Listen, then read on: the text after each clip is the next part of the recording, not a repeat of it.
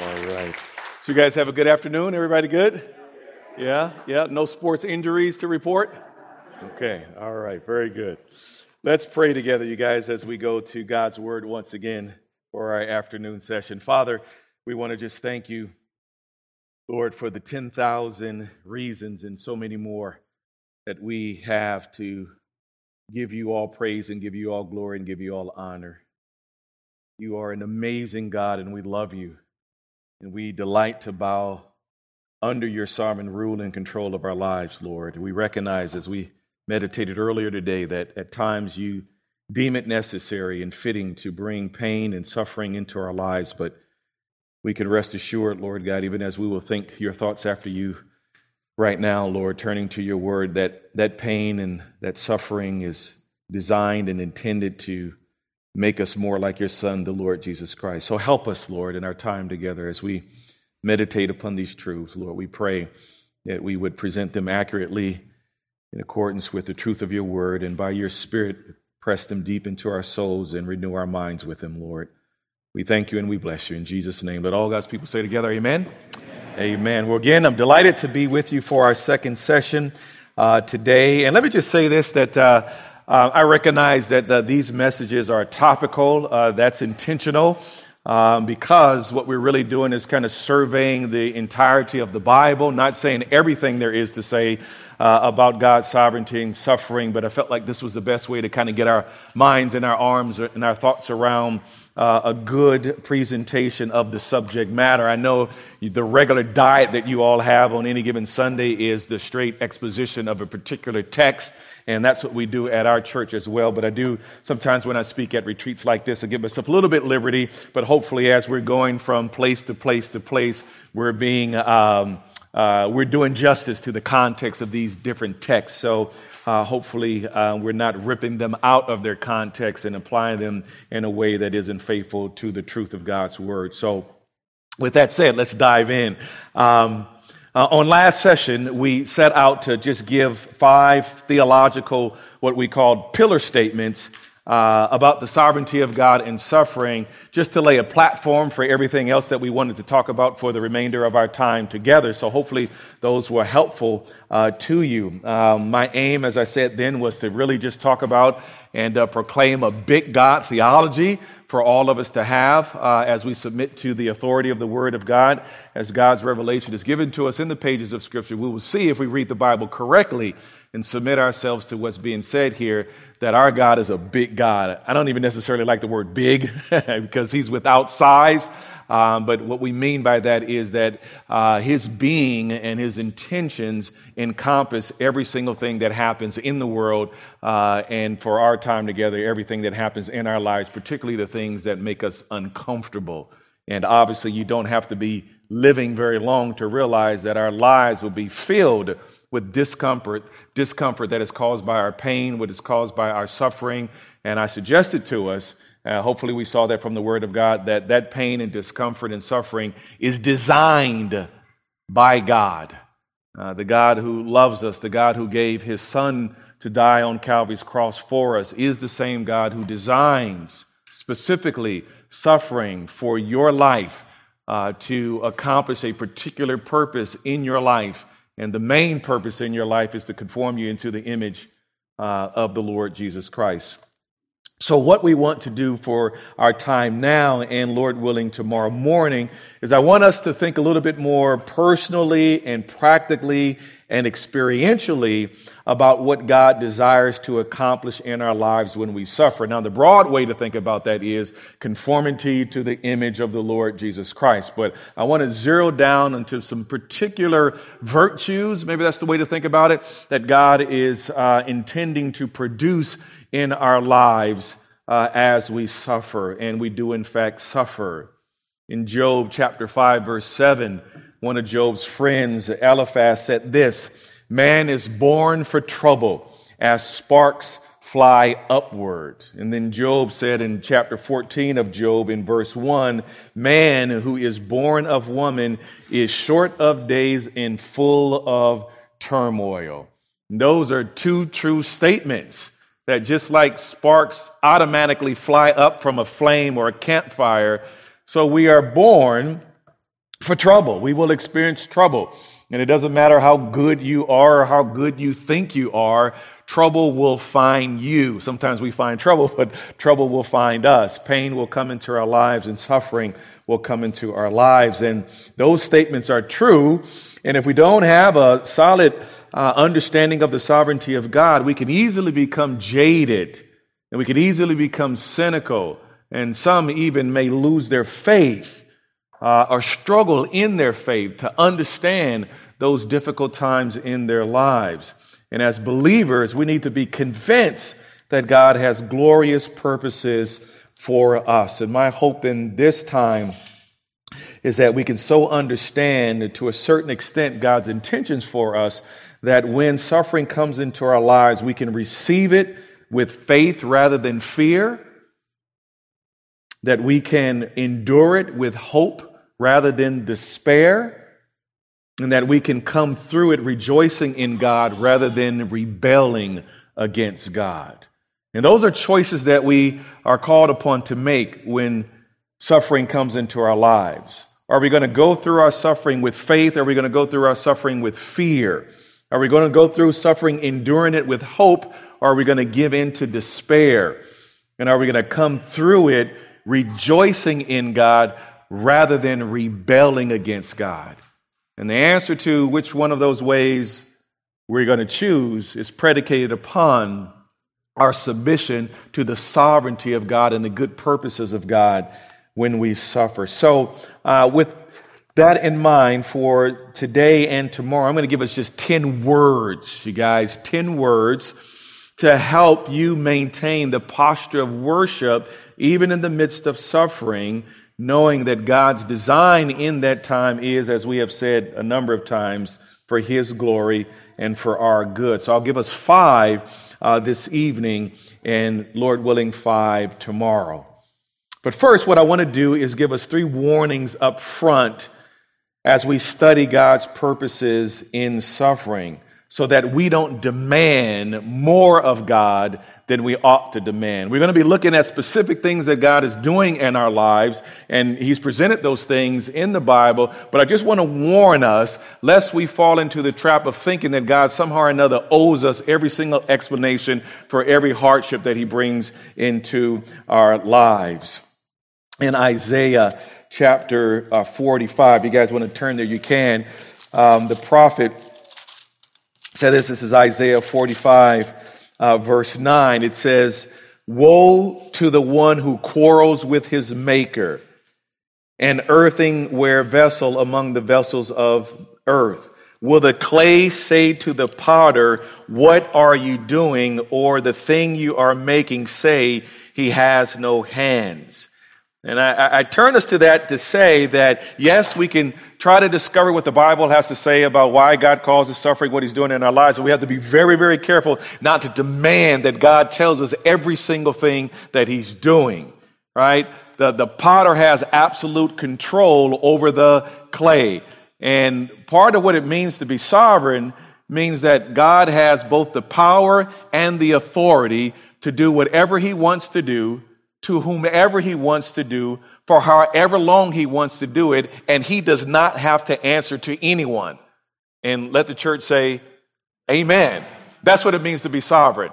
That he doesn't have to counsel with anybody, he doesn't check with anybody, he doesn't have to ask anybody permission, and whatever he does, he gets to freely do it for his own purposes, and he doesn't have to tell you why he's doing it. He doesn't have to tell you for how long he's doing it.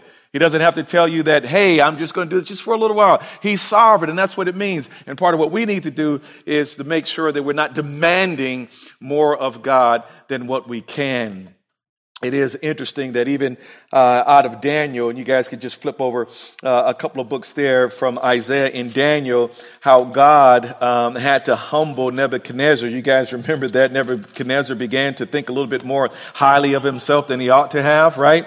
And God put him on all fours for a number of years. His fingernails grew long. He was like an animal, a beast eating the grass. And when he came to his senses, here in Daniel chapter 4, Verse 34, we find these words, but at the end of that period, I, Nebuchadnezzar, raised my eyes toward heaven, and my reason returned to me, and I blessed the Most High and praised and honored him who lives forever. For his dominion is an everlasting dominion, and his kingdom endures from generation to generation. All the inhabitants of the earth are accounted as nothing, but he does according to his will in the host of heaven and among the inhabitants of the earth, and no one can ward off his hand or say to him, What have you done? That's important for us to remember. Now, he's our father, amen? And just like a child can go to his father and ask his father, um, ask her father, What are you doing? That's fine, but we always have to have a posture of submission to the divine will of God in our lives, lest we go outside of the space where God uh, wants us to be. So let me just quickly just give you the three warnings. Warning number one, you can mark this down. Don't think, as I already said this, don't think that God owes you the exact reason for why you are suffering. God is not under any obligation to reveal everything to us. He does reveal some things to us. He may even impress upon your heart very specifically what he's meaning to teach you in the middle of a hard time, but he's not obligated to do that. So you guys think about the book of Job, right? It's interesting. We get to see behind the scenes in the book of Job. But please understand, you guys, Job never got to read chapters one and two of that book, right?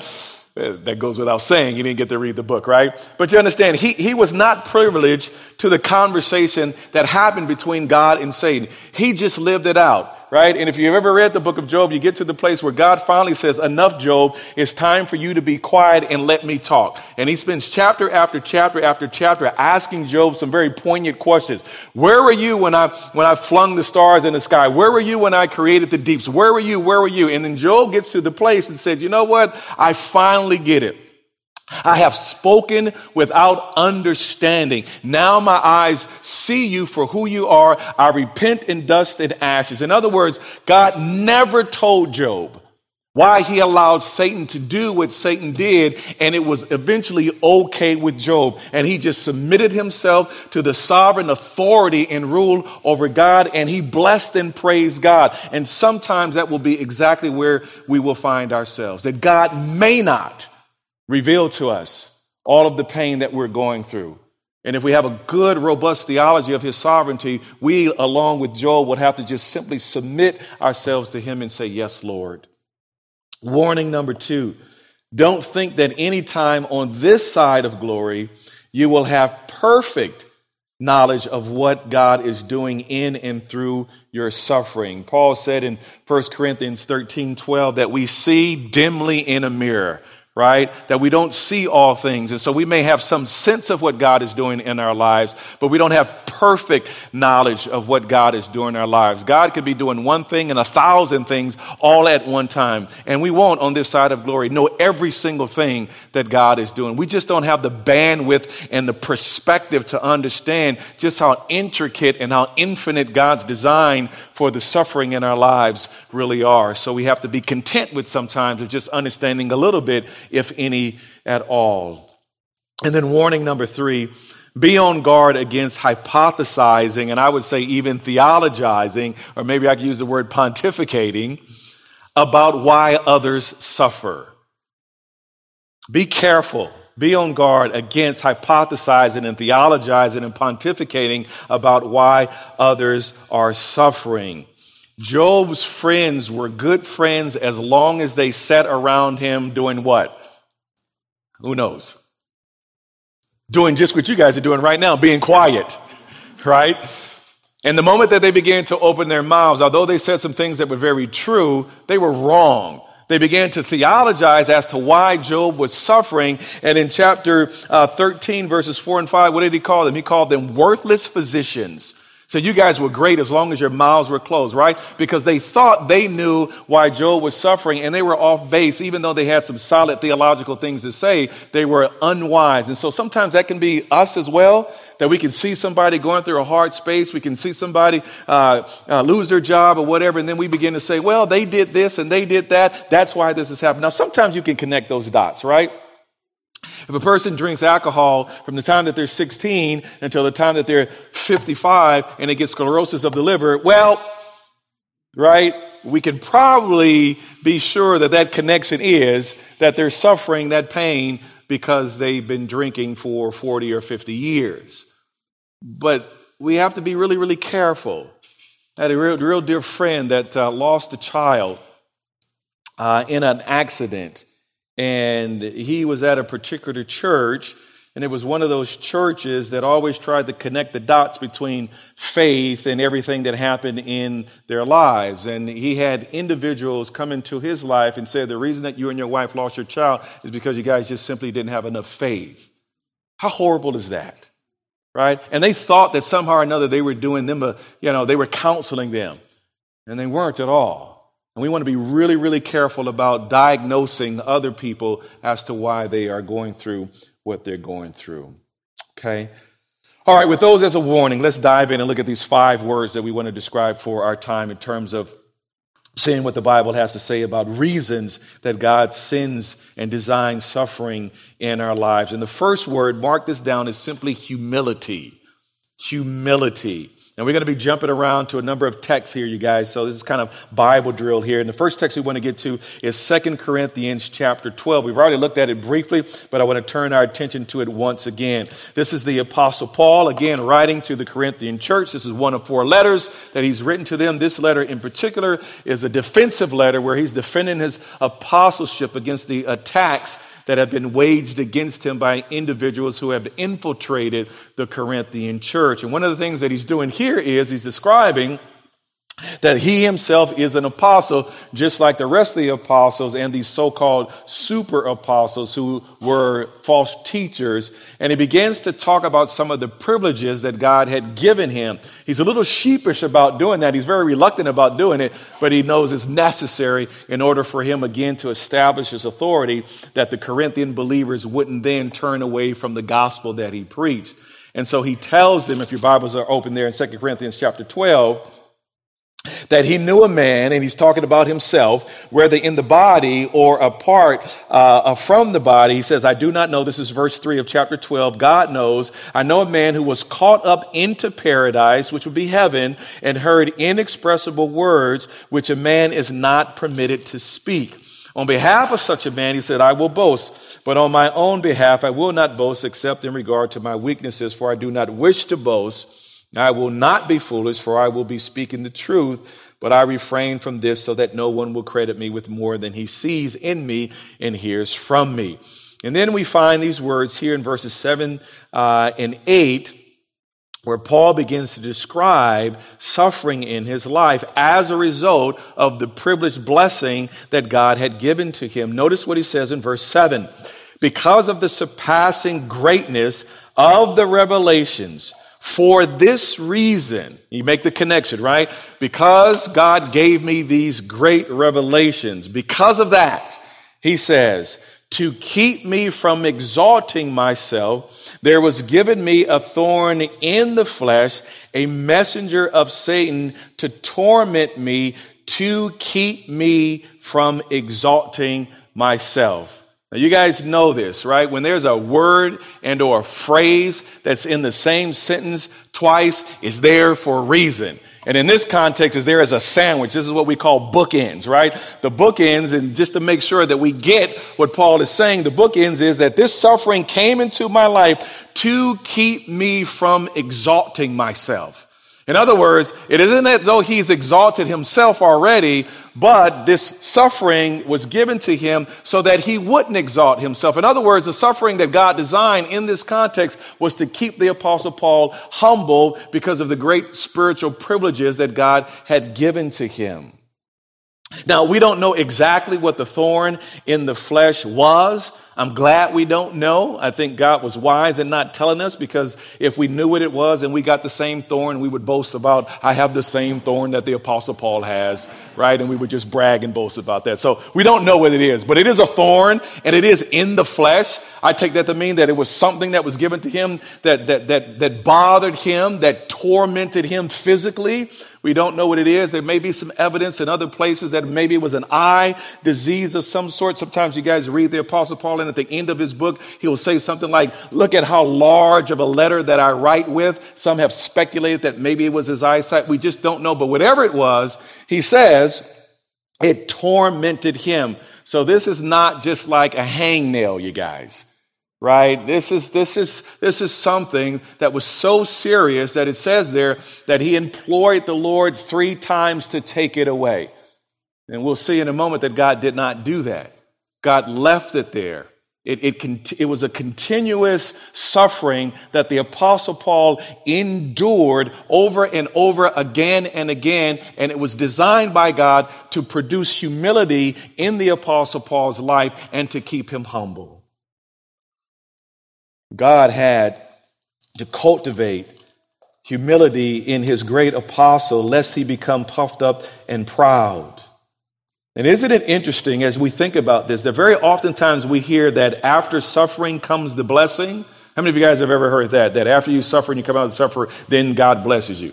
I'm the only one. I used to hear that all the time, right? It is interesting. That may be the case. We did see that with Job. He did get blessed after his suffering. But sometimes, quite frankly, you guys, suffering comes after the blessing. That's what the Apostle Paul is saying. That God had given him such a spiritual blessing to be caught up into heaven, to see and to hear things that he wasn't even permitted to speak, that God had given him all of this privilege. And in order for him not to take that and then to think more highly of himself, God gave him something in his life to keep him humble. And may I just encourage us, particularly, I'll say this, and I know my pastor brothers understand this, and for those of you that minister at a high level, those of you that are very gifted in ministry, very oftentimes this might be our lot. That God gives us profound spiritual privileges, profound spiritual blessing, profound spiritual influence. And what God will often do is bring trials and, and suffering into our lives to keep us humble. Because it's very easy for us to begin to think more highly of ourselves, predicated upon what God has allowed us to do and accomplish for His name's sake. I tell young pastors all the time, and they say, Hey, I want to be a pastor. Isn't that great? Isn't that wonderful? And I just say this prepare to suffer. Prepare to suffer. Because very often, that's the way God keeps His servants humble, is by bringing trials into their lives. And that's exactly what happened to the Apostle Paul. Humility is a cardinal virtue for the Christian.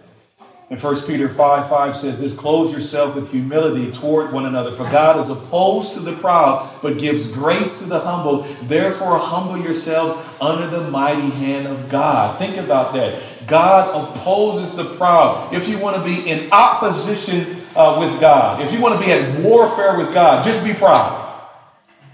And God gives grace to the humble. And God loves us so much that He wants us to stay in the position of humility, so much so that He will bring suffering into our lives so that we won't think more highly of ourselves than we ought to. It's very hard to have an inflated view of self when you're going through the fiery furnace of suffering, isn't it? Let, let me just ask you guys this question when is your prayer life the most robust? When everything is going well or when there's hardship in your life? You don't have to answer that question because I know what the answer is, right? I mean, if you're really disciplined, you can have a really good prayer life, but let God pull out the proverbial rug from under your feet and watch your prayer life just excel, right? Because what? You're being driven down on your knees. You're being humbled and you recognize that I can't change my circumstances. I can't change my, my pain. I can't remove it. And you turn toward God, just like Paul turned toward God in humility. That is a sign of humility when we turn and we move outside of ourselves and realize that we can't do anything to fix our circumstances. And God wants us to be in that exact place. C.S. Lewis wrote, and I quote, a proud man is always looking down on things and people. And of course, as long as you are looking down, you cannot see something that is above, end quote. And you know what that something is above? God. It's God. And so God will humble us by our pain. That's what he does. And he loves us so much that he will do that. And so, can I just encourage us this evening? to embrace the humbling providence of God. And if you're in a space right now, and it doesn't matter how old you are, how long you've been walking with the Lord, like pain is pain. Pain is painful to a 16 year old, just like pain is painful to a 65 year old. Right? And God means if you are walking uh, with the Lord Jesus Christ, He means that pain in your life right now to produce humility, to humble you, to drive you down on your knees that you might turn and look up to Him. Independence, which is what we want to see next. So we move from humility to dependency. Humility to dependency. And we want to stay in the same text here because Paul tells us another reason why God sends trials into our lives. Paul writes in verse 8 that concerning this, I implored the Lord three times that it might leave me. Just as a side, when you're suffering, it is okay to pray to God and ask Him to remove it. Right? It's okay. It's not unspiritual. Every time you suffer, you don't have to say, Hallelujah, bring it on, God, more, more, more. Right? I don't want you to leave thinking that I'm saying it. I'm not saying that at all. The Apostle Paul was in such turmoil that he went to the Lord three times and he implored the Lord. He begged God. He beseeched the Lord to take this thing away from me. God, I don't want it in my life. I would rather live and serve you without having this pain in my life. It's okay to do that. But notice the response that he received in verse 9. And he has said to me, right? It's interesting. And he has said to me. It, it, it, suggests that, that this is the answer, the continuous answer that God has given to the Apostle Paul. That God didn't change his mind. That this is what this is. This is God saying that this is your life, Paul. And what did he say? My grace is sufficient for you, for power is perfected in weakness. In other words, Paul, I do not want you to be dependent on yourself. I want you to be dependent on me. That I'm not going to take this away from you. So you can remain humble, and coupled with remaining humble, you can remain dependent upon me. I don't want you to have your own power flowing out of yourself, but I want you to experience my power and it be perfected in your life. Trials and suffering have a unique emptying power for us. And we realize just how weak we really are when we try to change our circumstances and our difficulties and remove the pain from our lives. And when God doesn't allow that to happen, we have no other recourse at that time than to cry out to God and to ask God to fill us to do what God would have us to do. And let me just say, this is really hard for us. This is hard for people in general, but this is really hard for Americans, I think, because we are we are so self sufficient. I mean, we, we get taught from the time that we were born, right? To pull yourselves up by your bootstraps and get to a place where you don't have to depend upon anybody else and be self sufficient. And that's almost a goal that is held out there for us to aspire to. I'm not saying everything about that is wrong. We have to be really careful, you guys, that we don't bring that into our walk with the Lord Jesus Christ. That we don't bring that into our faith, that somehow self sufficiency is a virtue. It is not. And to the extent that we're impacted by that, God designed suffering in our lives to empty us of ourselves that He might fill us with Himself. And notice Paul's response, you guys, in the text. It, it, what a perspective to have. Now, I'm still trying to get there. Notice what he says.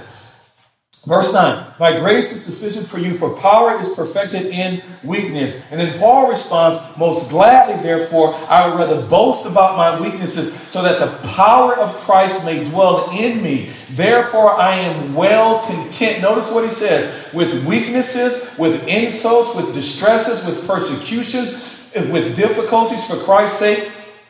For when I am weak, then I am strong. Let the church say, Amen right? In other words, I'm content then in my sufferings. If what that means is I'm going to experience more of the power of Christ in me. How many of you want to experience more of the power of Christ in your life? Have both hands up. I do.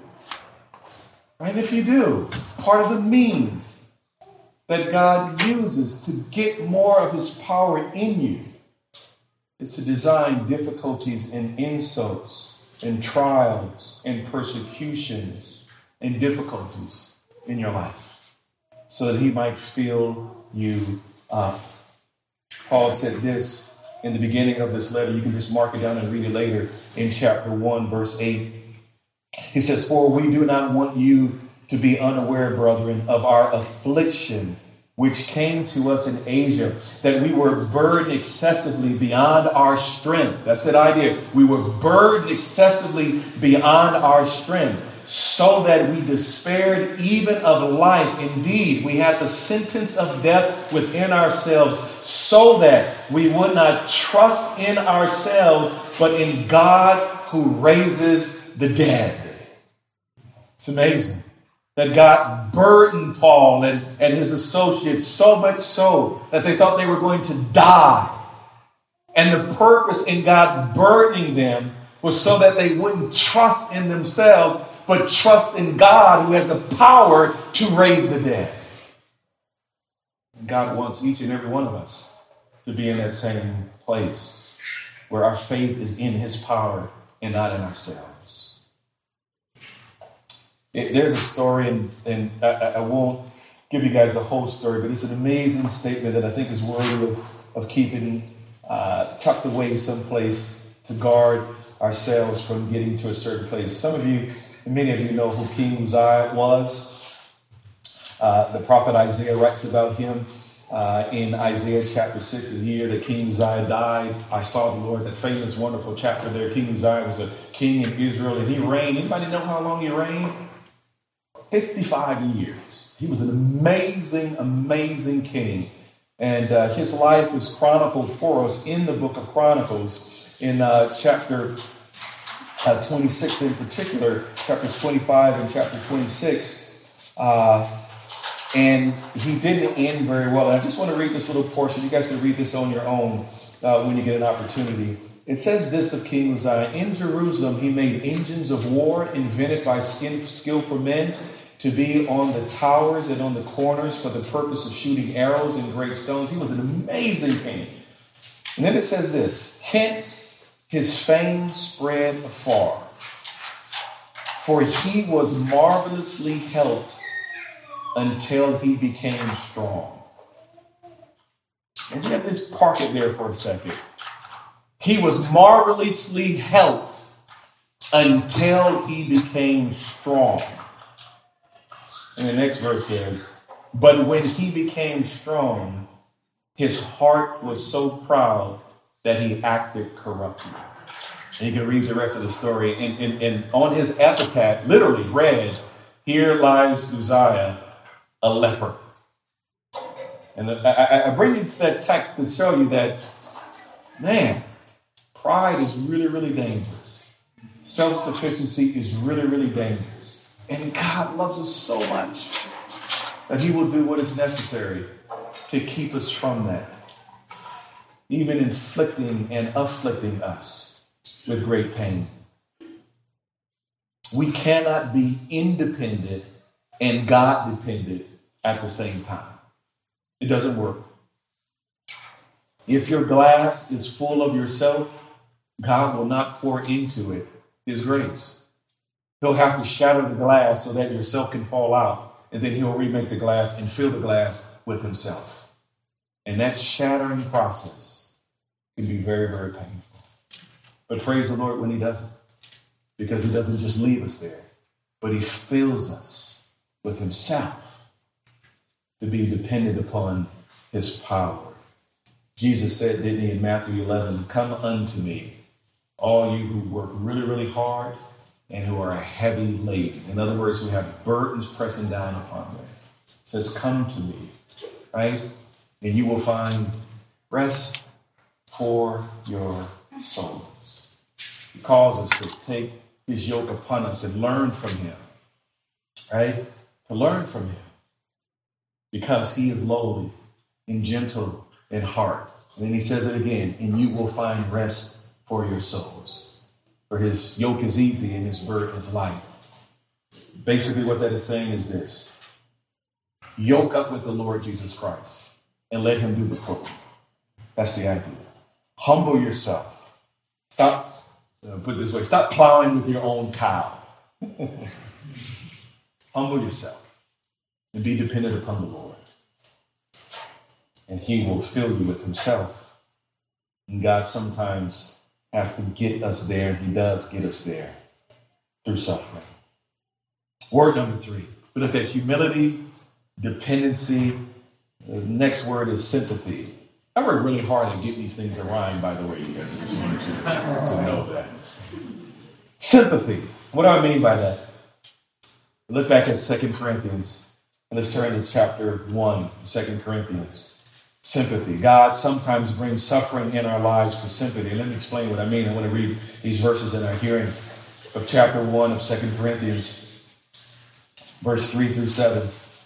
Paul writes, Blessed be the God and Father of our Lord Jesus Christ, the Father of mercies and the God of all comfort. And I want you to listen to Paul's logic, you guys, as he talks about his affliction.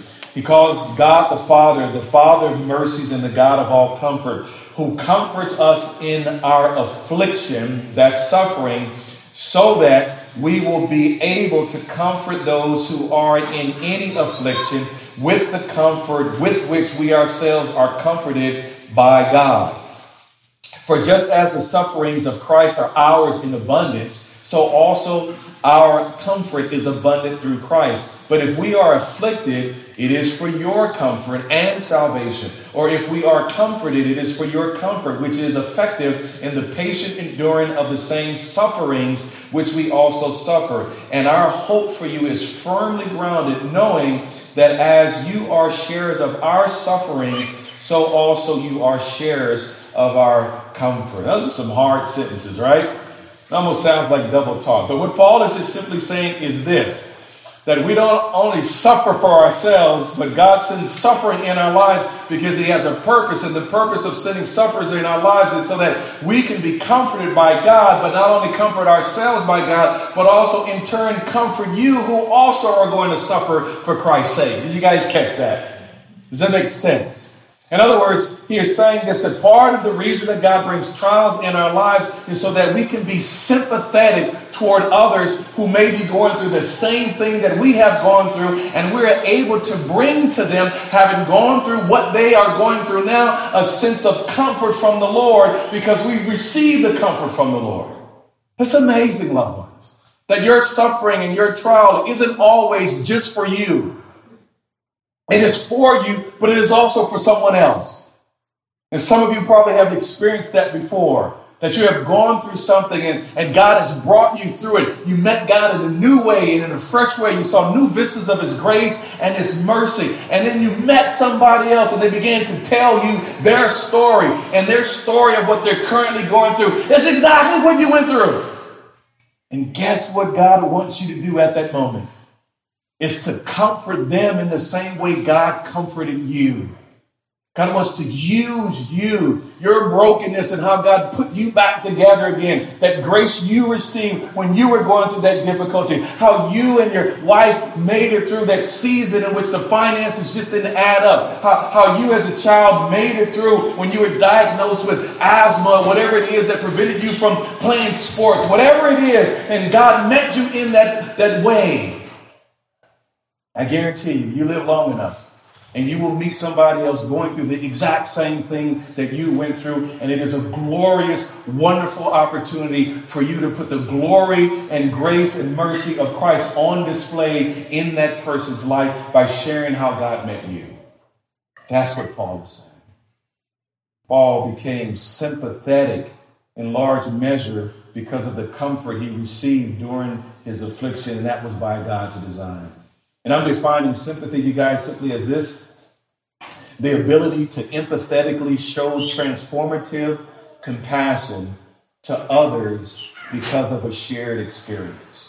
I'll say it again if you may be writing it down. This sympathy that we're talking about that Paul is describing here is the ability to empathetically show transformative compassion to others because of a shared experience.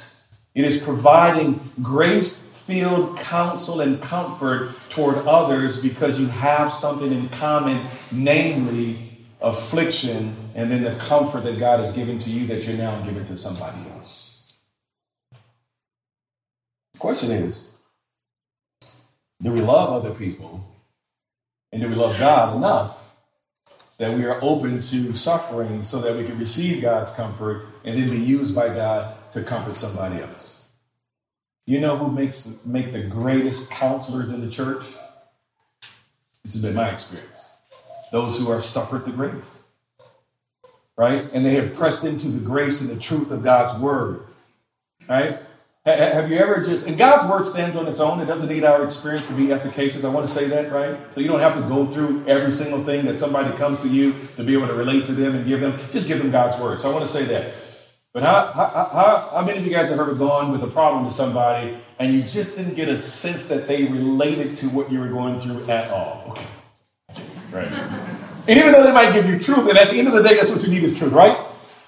But it is really helpful, is it not?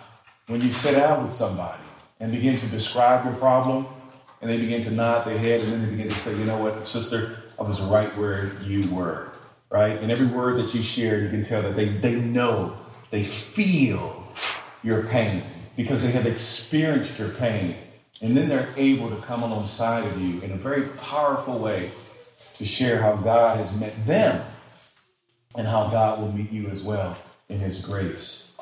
And God wants to make many of us sympathetic that way. And God does that through our suffering. God does something in us to do something through us. He brings suffering so that we might bring comfort. It's interesting that Peter, um, you guys know the story. It's just before Jesus goes to the cross in Luke 22, 31 to 32. I want to turn there. And, and uh, Jesus says to Peter, This is Simon, Simon, Satan has uh, asked to sift you. So Satan clearly is asking permission to God to sift Peter, right? And once again, it shows us that Satan can't do anything without the permission of sovereign God, right? And Jesus says to Peter that I have prayed for you, and when you turn around, strengthen the brother. It's a, it's a fascinating portion of God's word. In other words, Peter, I'm going to allow Satan to have you for a while. But it's not going to cause you to go all the way away from the faith. It's going to be painful. You're going to suffer, right? He was sifted like wheat. He did have that moment of failure, but I've prayed for you. And, and because the fact that Jesus prayed for Peter, Peter was going to turn around. And he says this when you turn around, strengthen the brethren. You got to put that together. What is Jesus saying? Jesus is saying, You're about to go through something right now, and I'm going to meet you in such a way that when you turn around, you are going to be now more equipped to strengthen the brethren. And I suggest to you that that's why we have the book of First Peter. If you read First Peter carefully, it is all about suffering from Peter's perspective. And Peter got it. And Peter was a guy that didn't like suffering at all. He was the guy that stood in front of the Lord Jesus Christ and said, You know what? You are not going to the cross but he got it. And I would suggest to you that he got it because God allowed him to suffer and God met him with his grace to turn him around. And then he was able to write a whole letter to comfort believers throughout the ages. James says about uh, Job, and it's an amazing statement in chapter 5. And I'm just giving you some examples of how this happens, and this can happen about uh, for us as well. He says, as an example, this is James chapter 5, brethren, of suffering and patience. Take the prophets who spoke in the name of the Lord. We count those blessed who endured. You have heard of the endurance of Job. I don't think we always think about Job as a prophet, but it seems to be in the category that you've heard of the endurance of Job and have seen the outcome of the Lord's dealing, that the Lord is full of compassion and mercy. You see what James is saying? Look at the sufferings of the prophets of old and see how God had compassion on them and allow that to show you compassion. And how many of us how many saints over the ages have read the book of Job to great comfort in their own lives? God designed that. And then a just profound portion of God's word that's just amazing to me in Hebrews. You guys mark this down. Hebrews chapter 2. I'll back up to verse 17 and it reads this way. Therefore, is speaking of the Lord Jesus.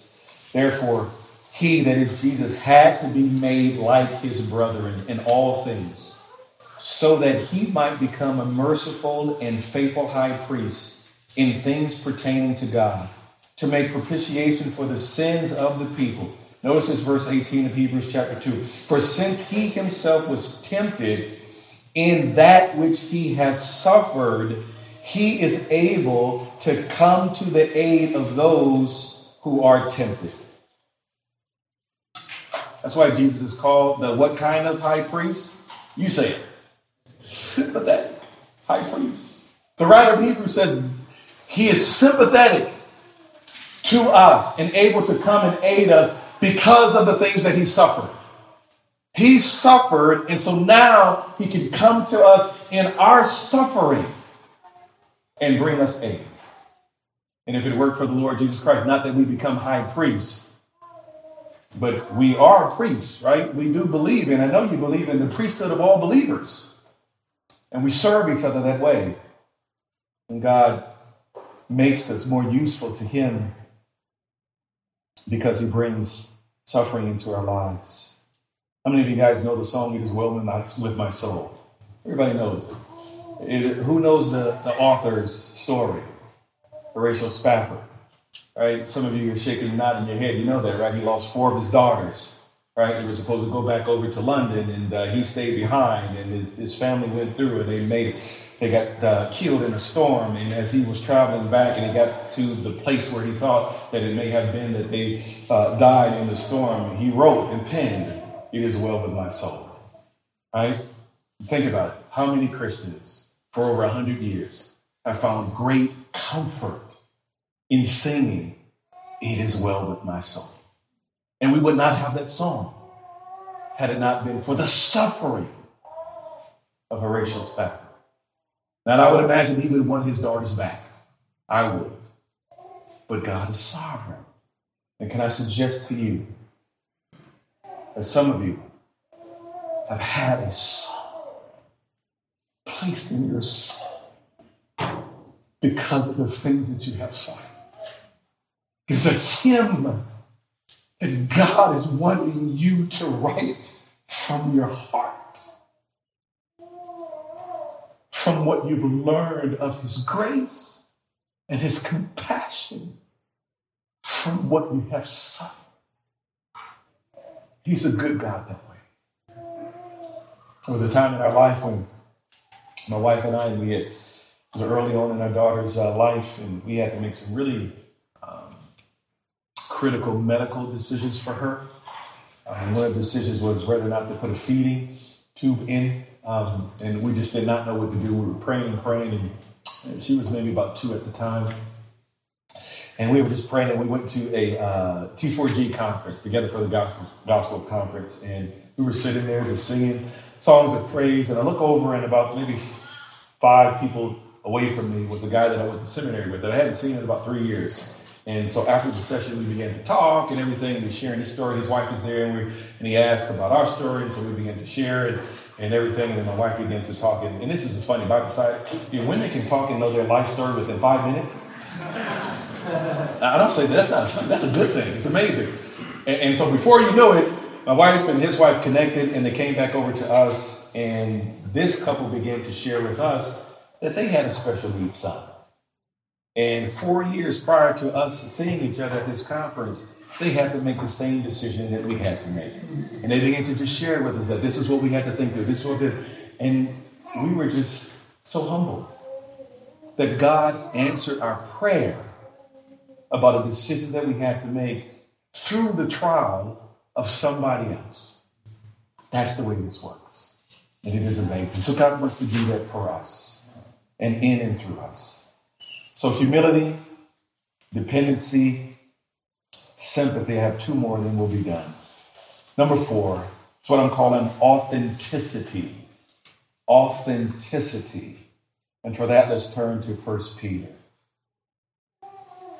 1 Peter chapter 1. Let me just read a couple of verses here. 1 Peter chapter 1.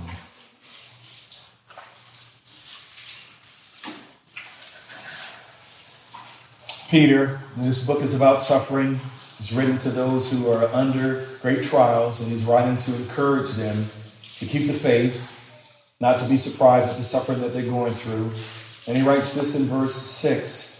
He says, In this you greatly rejoice, even though now for a little while, if necessary, you have been distressed by various trials so that, this is the purpose of the trial, so that the proof or the genuineness of your faith, being more precious than gold, which is perishable, even though tested by fire, may be found to result in praise and glory and honor at the revelation of Jesus Christ. And what Peter is saying is this that the trials are coming by God's design in order to test the authenticity, the genuineness of your faith. And that's oftentimes why God sends trials into our lives, so that our, our faith might be proven to be the genuine article. Our faith is tested by fire. And he talks about our faith being more precious than gold, and it's used in that context because some of you guys know this, not that anybody would be goldsmith here. One of the ways to, to, to, prove just how pure gold is is to put it in fire, and then it burns off the dross and the impurities, and what remains is genuine gold. It's authentic gold. And Paul is or Peter is using that as an illustration that that's what God does through suffering and trials in our lives. He's, he's using it to burn off the dross of our faith so that our faith might be proven to be genuine, that it's authentic. There have been people who, because of trials, have shown themselves not to be believers. They have simply walked away from the faith. And I know your theology is like my theology, and that's not a matter of them losing their salvation. We don't believe people can lose their salvation, right? But they went out from us because they were never part of us. And part of the means that God uses, even in that sense, is to bring trials to prove that they were never part of the community of faith. But for those who are genuinely His, He uses it to show forth the genuineness of our faith. It's like that couple that I mentioned on yesterday that went through that extraordinary trial in two months. The fact that they are still standing and trusting the Lord is an amazing reality, and it shows that they genuinely belong to Jesus. Because there's no other human explanation for why they're still trusting Jesus. And God will do that in our lives. Not only for you, but to show that my people love me. All right, He does that. And this idea of what he says there, that at the revelation of Jesus Christ, that our faith may result in praise and glory and honor. And I take that to be praise and glory and honor that, that somehow God will give to us. Not that we merit that, but, but, but we will share in the glory of God. Our, our faith is so precious that when God comes, Paul talks about this in 1 Corinthians uh, chapter 4, that, that stop judging one another and, and, and let it be to the time that Christ comes and each man will receive praise from God. Almost, if I could put it this way, and I say this cautiously, that God will applaud us for our faith standing in the midst of the trials that He's designed in our lives. And He will put us on display throughout eternity for the genuineness of our faith. And can I just ask, because I don't want to be presumptuous here, do you have authentic faith? Do you know that your faith is authentic this evening? Do you know that you are genuinely trusting in the finished work of the Lord Jesus Christ? And you are here, listening even to the sound of my voice and the Word of God, because you love Jesus, because your faith is anchored in Him, that you have fully given your life over to the Lord Jesus Christ for who He is and not just for what He gives. And He gives great gifts, doesn't He? He blesses us with wonderful things family and friends and possessions and, and happiness and all of those things. But is that the only reason why you're trusting in Christ? And one of the things that God does is He designs trials very often to take those things away from us so that we can know that we're loving God not as the gift giver, but we're loving God as the greatest gift. So we can say, as Job said, though he slay me, yet I will trust him. You guys do know what the whole book of Job is all about? The whole book of Job is all about God proving to Satan that Job loves God because he's God and not because of all of the gifts that God gave him. You guys go back and you read the first two chapters when Job or oh, when God and Satan are having that conversation. That's what that's what Satan accused Job of. Satan accused Job of only loving you. He only worships you, God, because you give him all of this stuff and you protect him. Take your protection away from him. Let me take all of his stuff. And what does Satan say? He will curse you to your face. That's what the book of Job is all about. God proving that his people love him not because he gives them good gifts, but because of who he is. And God will send trials and pain into our life to take things away that sometimes can even become idols, to strip us, if I can say it this way, spiritually naked and bare. And we're left with nothing and no one but God. And will we trust Him when that happens? Pray that we will. Pray that I will. That's one of the designs of suffering in the life of the believer. God does that. Financial loss, family loss, health loss, all of it may come to strip us of the things that we cling to to show us the genuineness and the authenticity of our faith. I have one last one, and then we'll close. Humility, dependency, sympathy, authenticity, and the last one is what I'm calling piety. It's an old English word that we don't use a whole lot. Piety simply means godliness. Godliness. This is in Hebrews chapter 12. Just to sum up, that God our Father wants his children to share in his righteousness and in his holiness. And one of the means that he uses to accomplish that is through discipline, which causes pain. We had looked at this briefly in our last session. This is Hebrews chapter 12, verses 5 through 11. The author of Hebrews says this, and you have forgotten the exhortation which is addressed to you as sons, and sons would include daughters. My son, do not regard lightly the discipline of the Lord, nor faint when you are reproved by him. For those whom he loves, for those whom the Lord loves, he disciplines and he scourges every son whom he receives. It is for discipline that you endure. God deals with you as with sons. For what son is there whom his father does not discipline? But if you are without discipline, of which all have become partakers, then you are illegitimate children and not sons. Furthermore, we had earthly fathers to discipline us, and we respected them. Shall we not much more, or much rather, be subject to the Father of spirits and live? For they, that is, our earthly fathers, disciplined us for a short time as seemed best to them. But he, that is God, disciplines us, here it is, for our good, so that we may share his holiness. And all discipline for the moment seems not to be joyful, but sorrowful. Yet to those who have been trained by it, afterward it yields the peaceable fruit of righteousness. And I know that's a lot to take in, but he's just simply saying this Our loving Heavenly Father disciplines us. He causes us pain because he wants us to share his holiness, right? And that is, in part, the pathway to greater holiness, and it is through suffering. As again, God trains us for more righteousness and for more godliness and for more piety. He brings hard things into our lives to strengthen our faith. Where are my weightlifters in the room? Come on. Don't be bashful. Get them out. where are our weightlifters? Okay, our weightlifters. There's our buff guy right there. Right I'm looking at Micaiah Scott, right? You guys know her dad is. You guys do not want to work out with Micaiah Scott, right? She will embarrass everybody here in this room, right? But why do we put big old weights on our muscles? Right? Because it's not pleasant, right? But you want to strain the muscles so that the muscle might what? Grow right? You put pressure on it, you put pain on it, right? And as it rests, it grows. And that, that, that's a, just an analogy of how it works even in the spiritual realm. That's what God does to us. He puts pressure on us, He strains our faith so that our faith might grow. We might share in His holiness. That's the idea. It doesn't mean this, this idea of discipline doesn't necessarily mean that this only happens when we do something wrong. It could be that. It could be corrective discipline. That means to say that we're going on the wrong path and our Father disciplines us to turn us around. It can be that. Or it may be what's called formative discipline.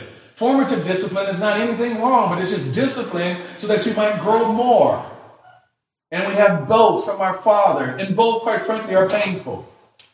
But both have the same purpose of producing in us the very holiness of Almighty God. And again, that ties into what we said earlier about being conformed into the image of the Lord Jesus Christ, that we're growing in godliness as a result of the pain that God brings into our lives. Our time is almost spent, so I won't turn to some of these texts. Let me just read them. Again, the book of Hebrews this is an amazing statement. Read it at some point when you have time. Hebrews chapter 5, verse 8, and it's speaking of Jesus Christ. And it says this Although he, that is Jesus Christ, was a son, he learned obedience from the things which he suffered. Now, you just got to take that verse and sit down in the quiet table with a cup of coffee and just allow the Spirit of God to impress that upon your mind. Jesus Christ, the sinless one, the Bible says, learned obedience by the things that he suffered. That's amazing. Right? In other words, his growing in obedience, the, the, the theater of his growth in obedience was what he suffered. And it will be same for us. How much more than for us? If the sinless one learned obedience through suffering, how much more than for us? As we are his sons and daughters as well. And what was good for him is also good for us. And God, in his sovereignty, will bring then suffering into our lives. The psalmist said this in Psalm 119, 68. Before I was afflicted, I went astray, but now I keep your word. Right? Before I was afflicted. Before I was suffering, I went astray, but now that I have suffered, I now keep your word, O Lord. In verse 71 of Psalm 119, he writes, It is good for me that I was afflicted, that I might learn your statutes. And then in verse 75, the psalmist said this I know, O Lord, that your judgments are righteousness, and thy faithful and in thy faithfulness you have afflicted me. What a perspective. That's the perspective that we should all want. That we rejoice in our affliction because we know that God designed it to produce greater godliness in our lives. So we looked at five words humility, dependency, sympathy, authenticity, and piety. These are the things, some of the things, that God desires to produce in your life as He designs suffering tailor made for each one of you.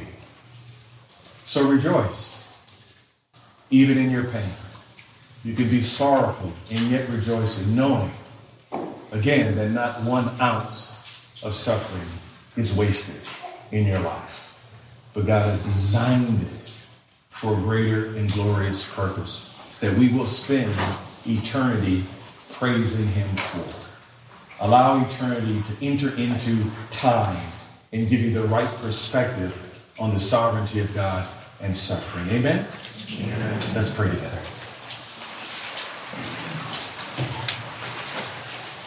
Father, we thank you, Lord, for your word, which is so clear.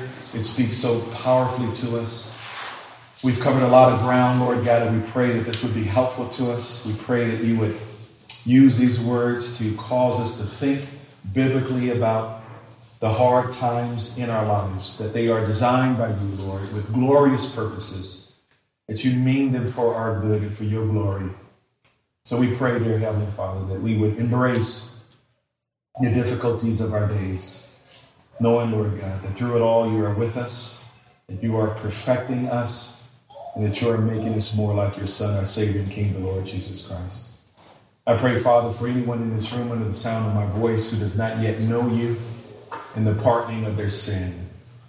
And as they hear these wonderful truths of your saving mercies, particularly of the goodness of the Lord Jesus Christ who died on Calvary's cross, so that sinners might turn from their sins and embrace him as their substitute and as their atoning sacrifice, that they might know what it means to be forgiven and be clothed in his righteousness. So we pray, Lord God, for any unbeliever in this room that you might grant them the gift of repentance and faith, that they might believe to the saving of his or her soul.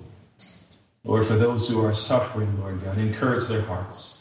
Help us even in our time together, Lord God, to take time to really comfort one another with the comfort that we have received from you, to build one another up, to stand with one another as sympathetic brothers and sisters. We love you, Lord. We commend the remainder of our evening to you. Bless it and encourage us through it. We pray in Jesus' name. Let all God's people say together, Amen. Amen. Amen. God bless you.